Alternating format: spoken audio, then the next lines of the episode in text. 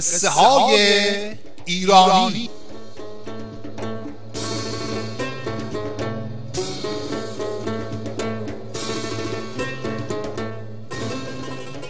قصه های ایرانی پادکستی است که توسط کتابخانه مهر تولید می شود قصه ای که می شنوید از کتاب مثل آباد بوده که بازنویسی و تلخیص کتاب های مجمع الامثال و جامع و تمثیل اثر محمد علی حبل رودی است. احسان الله شکر اللهی آن را بازنویسی و خلاصه کرده است.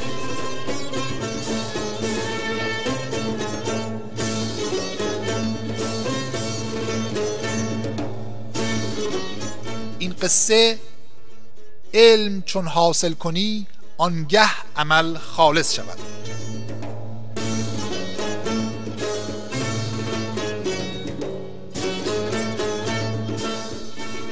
آوردند که پادشاهی در زمان قدیم زندگی می کرد که پیوسته از علما پیروی می کرد و مرید ایشان بود. این پادشاه وزیری داشت که مرید مشایخ بود و گوشه نشینی اختیار کرده بود و همیشه بین او و پادشاه بر سر این موضوع گفتگو بود. پادشاه که می‌خواست با دلیل و برهان وزیر را متقاعد کند که علم بر زهد مقدم است شبی او را همراه گرفت. هر دو لباس درویشان پوشیدند و به در خانه یکی از علما رفتند و از راه بام به خانه او در آمدند و آواز دادند که ای فلان ابن فلان آن عالم برخاست و به بام رفت و دو مرد خرق پوش دید. هر دو به او سلام کردند و گفتند ما دو فرشته فرستاده از سوی خدا هستیم که برای تو وحی آورده ایم که تو پیغمبر این عصر و زمان خواهی بود. بشارت باد بر تو این سمت و مبارک باد بر تو رسالت. آن عالم چون این سخنان را شنید براشفت و گفت پناه بر خدا. شما شیطانید و می‌خواهید مرا فریب دهید. ای ملعونان جاهل مگر شما حدیث لا نبی بعدی را نشنیدید و نمی‌دانید که رسول اسلام صلی الله فرموده که من خاتم پیامبرانم و قرآن مجید همین قول را تأیید نموده است؟ ای دروغ گویان متقلب از پیش من دور شوید که دیدن روی شما ظلمت بار می آورد. این را گفت و بر ایشان پشت کرد و رفت. شاه به وزیر گفت نور علم را دیدی؟ حق تعالی عالمان را در قرآن مجید به بینایان تشبیه فرموده است و جاهلان را به نابینایان. همچنین عالمان را به زندگان و جاهلان را به مردگان تشبیه می کند القصه از پشت بام فرود آمدند و به در خانه یکی از آبدان جاهل رفتند. خود را به بام خانه رساندند و صاحب خانه را صدا زدند که ای فلان ابن فلان بیا که مجده آسمانی برایت آوردیم.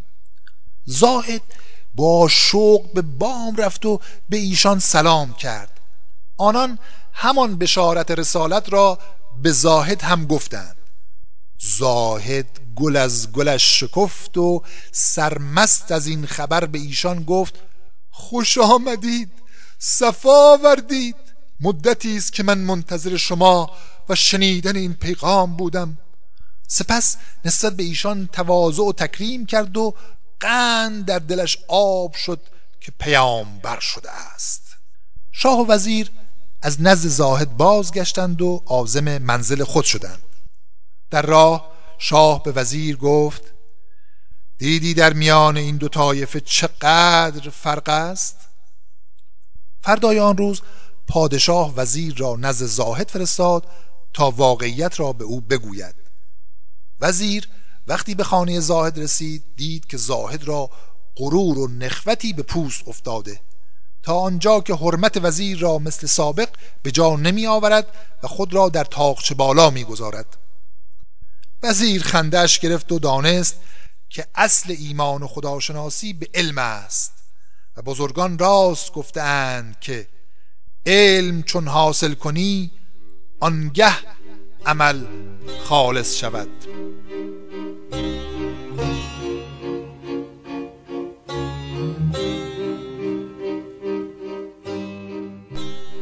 این قصه نیز به پایان رسید.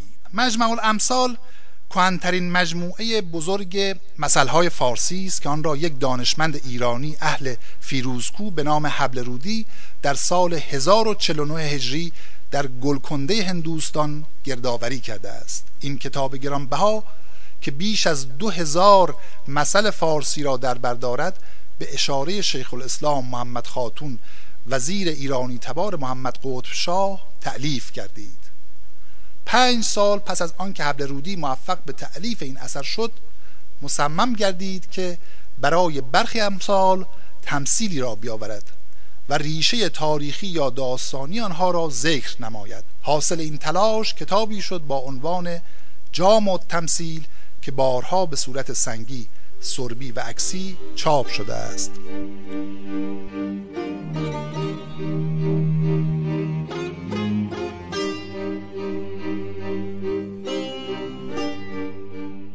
اگر به قصه های ایرانی و ضرب المثل های فارسی علاقمند هستید می‌تونید این پادکست رو بر روی پادکست‌خوان‌هایی مانند شنوتو، CastBox، Spotify، Google Podcast با جستجوی نام پادکست کتابخانه مهر پیدا کنید.